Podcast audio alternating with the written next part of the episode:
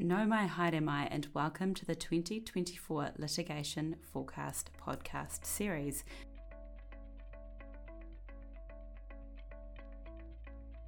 Where our litigation and dispute resolution team shares its predictions and recommendations for business in the year ahead, brought to you by Minter Ellison Rudd Watts. Ko June Hardacre Aho, I am your host and a partner in our employment and dispute resolution team. Today, I am joined by my incredible colleagues Brian E. Davies, partner, and Mark Calderwood, senior associate, in our Maori legal, public law, and dispute resolution teams. In today's podcast, we will be discussing the recognition of tikanga Māori by New Zealand courts.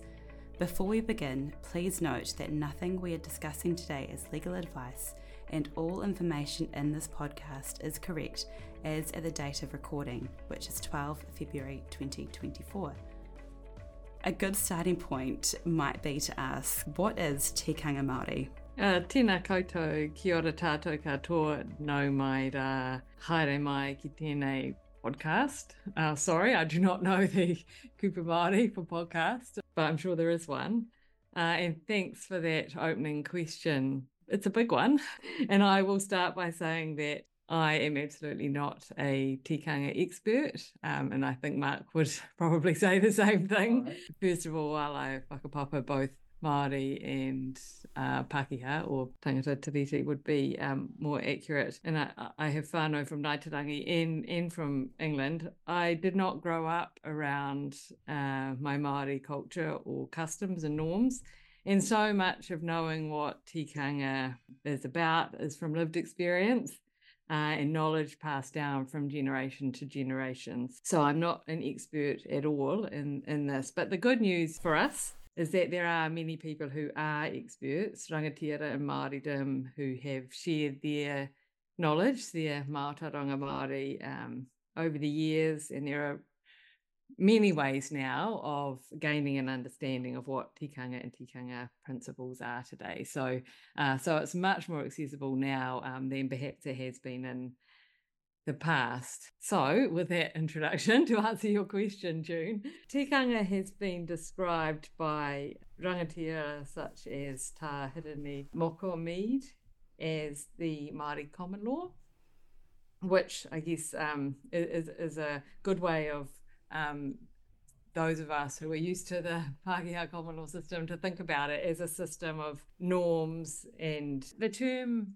Tika means to be right. So tikanga Māori means the right Māori way of doing things. And you can see how tikanga Māori could therefore be thought of as a, a system that is a bit like the common law. Traditionally, tikanga Māori has really governed all aspects of relationships Māori have with each other and with the, the whenua or the land and with te taiao or the environment. M- many of our listeners will be aware of a number of tikanga principles now because it's becoming much more commonplace um, in, in everyday life in Aotearoa, New Zealand through interactions, you know, in, in, in all sorts of areas of life now.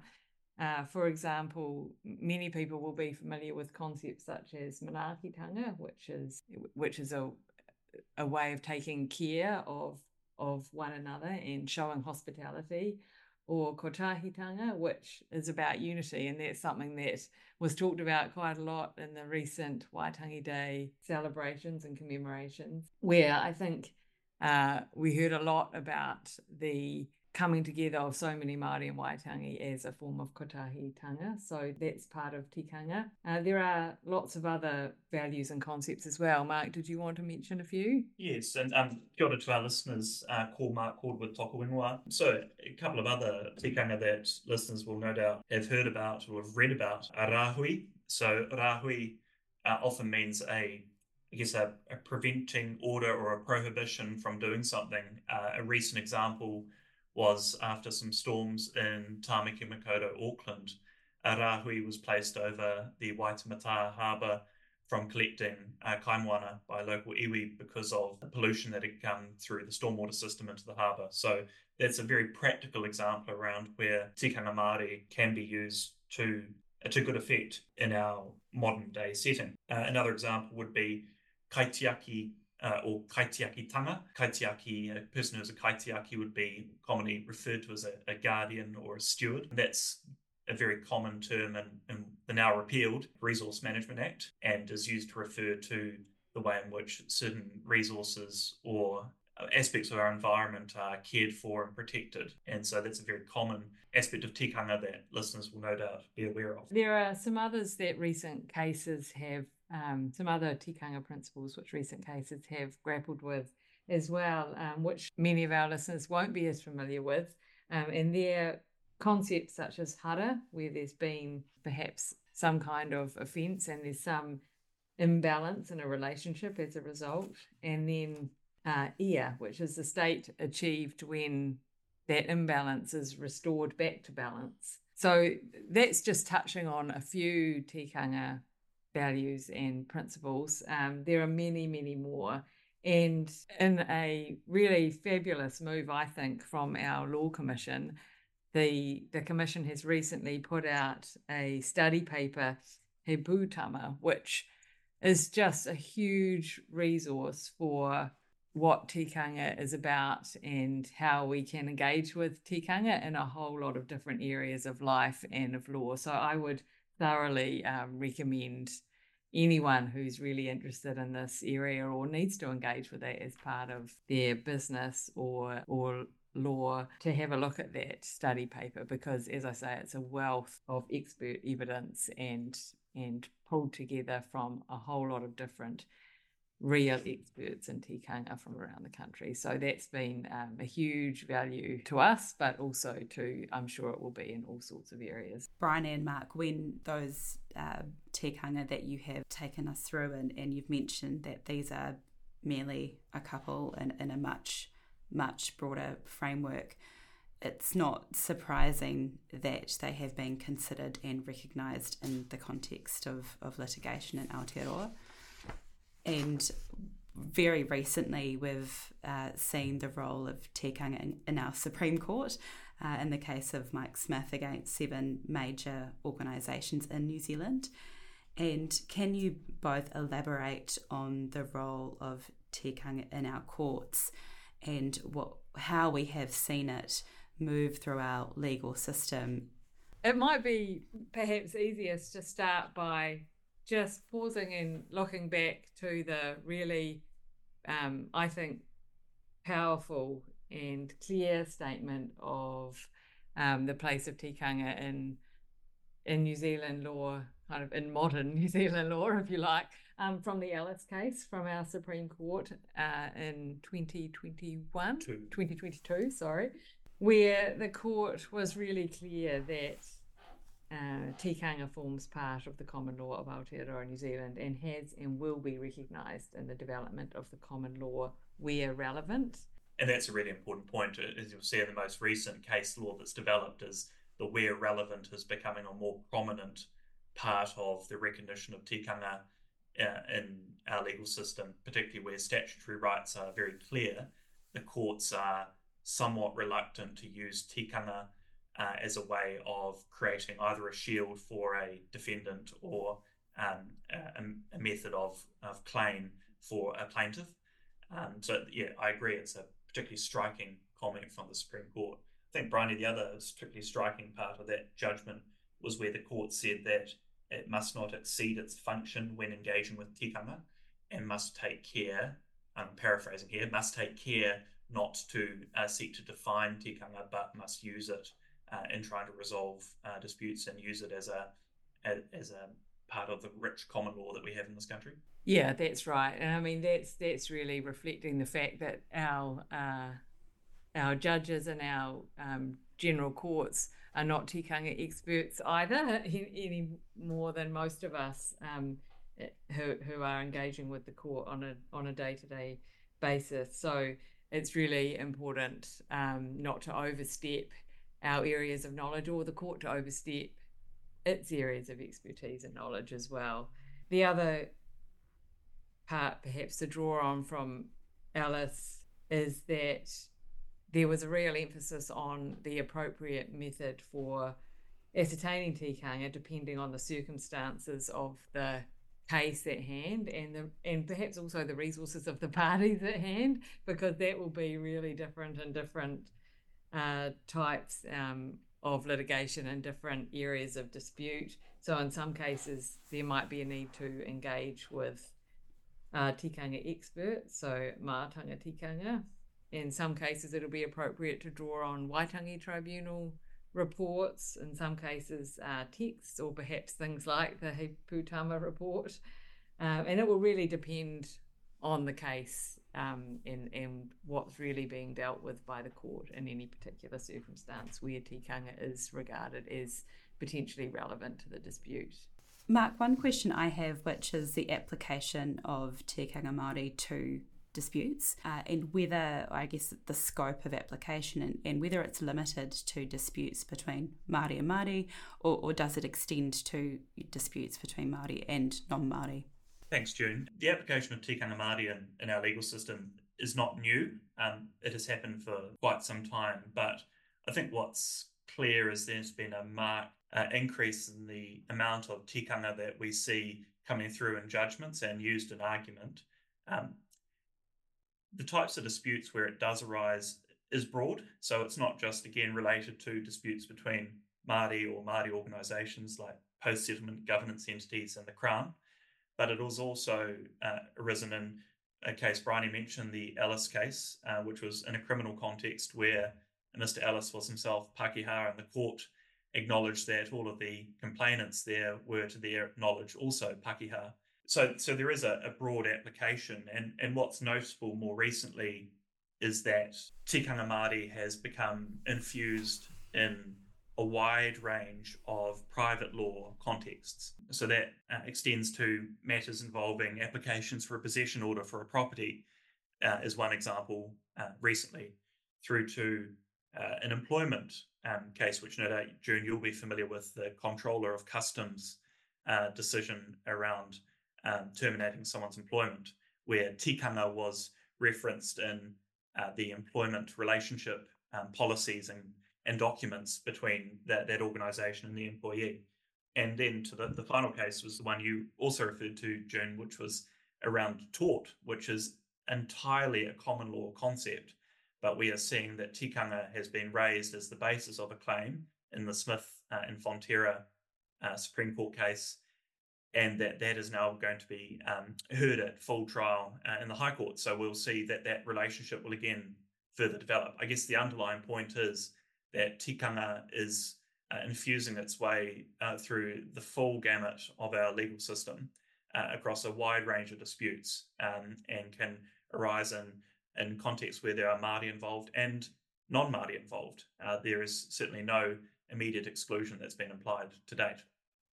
That's right, Mark. And I mean, I guess one way of thinking about it really is is just getting back to basics about what the common law is, and it's a it's a law in New Zealand that applies to everyone. So there's no way of carving off bits of it to only apply to certain uh, people.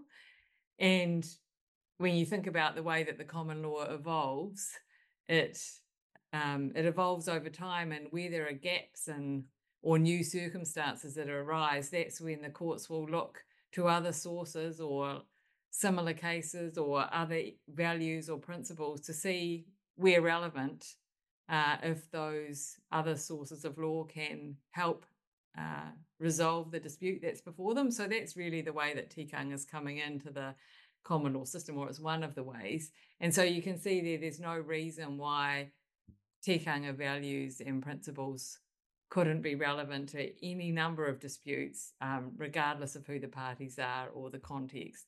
And the, the thing that we really wanted to draw out as we were thinking about this for the purposes of our 2024 litigation forecast was really the range of commercial disputes where tikanga has started to play a part, either because it's being raised in argument, it may or may not end up being in the judgment, or because it is featuring in the decision um, at hand. And that's, well, that's always been the case to some extent. It, it's certainly becoming more and more evident, whereas traditionally you, or we for some time we've become familiar seeing con- tikanga concepts in areas of environmental law or um, perhaps family law, but kind of commercial or civil law is is certainly something that seems to be increasing and and I expect will continue to increase uh, as we move forward. Mark, you, you spoke about the infusion of tikanga Māori into our legal system, and and Briony, you were essentially talking about this as part of our, our common law system. So perhaps it's it's um, you know forecasting ahead, which is what we're here to do today, around whether you know, more claims to do with tikanga Māori are you know featuring in proceedings that have been filed that either by individuals um, or, or organisations or in you know responding to claims that have been filed. So what what should litigants, I suppose, both in you know preparing a claim or responding to a claim, what do they need to be alive to with respect to tikanga Māori? the starting point would be to, to very clearly understand the nature of the claim that's before you. And you can see through a range of the recent cases that have come before the courts, it is one very clear on its face that the parties are, are arguing that tikanga is part of the matters at issue between them. So the comptroller of customs case that I referred to, clearly the uh, employment relationship had tikanga infused in it and referred to in, in various documents. In Smith and Fonterra, that was part of the, the claim around the development of tort in relation to climate change. So there, there's a very good alert early on for parties to be aware of tikanga potentially arising in the matters between them. And that might be a good signal from the outset to start thinking about that and taking steps to prepare, whether that is engaging experts or otherwise um, obtaining evidence that shows that those matters um, have been considered or that you can at least respond to them. The other recent uh, trend that we've seen is that uh, in places where there is a Māori claimant or there is a, for example, a Māori trust involved or Māori land involved, and uh, another statutory context um, overlaid on it, such as you know, applications for possession orders, uh, it seems more likely that there is going to be uh, arguments around tikanga Māori raised in those contexts, both uh, before the court, but it would also appear in the earlier attempts to resolve the dispute before it gets to court. So, in those contexts as well, litigants and, and their lawyers should be aware of those matters before proceeding. I guess the other thing to say in that regard, June, is if much, you know, much prior to any dispute and any litigation out of that, if in your uh, organization you are engaging with tikanga in some way, whether you're incorporating tikanga principles into your strategy or into your policies or into your trust documents wherever that is then then they're going to be relevant to the sorts of standards that your organization is held to in various situations. And so it's much more likely where you've made a positive commitment to tikanga that you will then need to think about that where there are disputes in, in areas where you've already made a positive commitment to, to acting in, in tikanga uh, consistent ways. And that's the sort of thing we've seen recently in a few different areas. One is the employment context where, where um, Mark's referred to the customs case, where there, you know, where there was a, a positive commitment in policies around tikanga. Now, that case, you know, so, some could say, well, there's also the, the public sector overlay there where it's incorporated through statute. So it's not just a voluntary adoption of uh, incorporating tikanga principles through contract or uh, or policies. But we have equally seen that in private organisations where uh, there's no public sector overlay and statute overlay to incorporating tikanga so where it's just come through only through policies or only through contract, we, where organisations are then you know being held to account by their people or by people they're in dispute with to what they've said they will do in relation to acting in a tikanga consistent way. Those actions are, are, often, I would have thought, well intentioned to include reference to tikanga Māori in, in various documents, whether it be a trust deed or an employment type setting. I guess the key thing is that if you're to do that and voluntarily take those obligations on, is to is to be very clear about what it is that those obligations mean, what you need to do to ensure that you're acting consistently with them. And those steps will be very important for avoiding uh, matters going to dispute. But even if they do go to dispute, that you can actually say, we've taken the, the correct steps, A, B, and C, to uh, discharge our relevant legal obligations here and acting consistently and with tikanga. One final area just to touch upon, June, is just to note really that tikanga principles have long been a feature in some areas of litigation. I think Mark mentioned that right at the start, but some areas where that is the case are, is in the environmental law area, but also in judicial review of government decision making, where there are a lot of areas where tikanga is highly relevant to and regarded by the courts as a relevant consideration to decisions. And so the courts have been engaging with what those tikanga principles are and how they apply. And I think will continue to do so in those, I guess you could say, traditional areas where it's been drawn upon, uh, alongside the areas where it's really emerging uh, in the commercial and civil litigation space as well.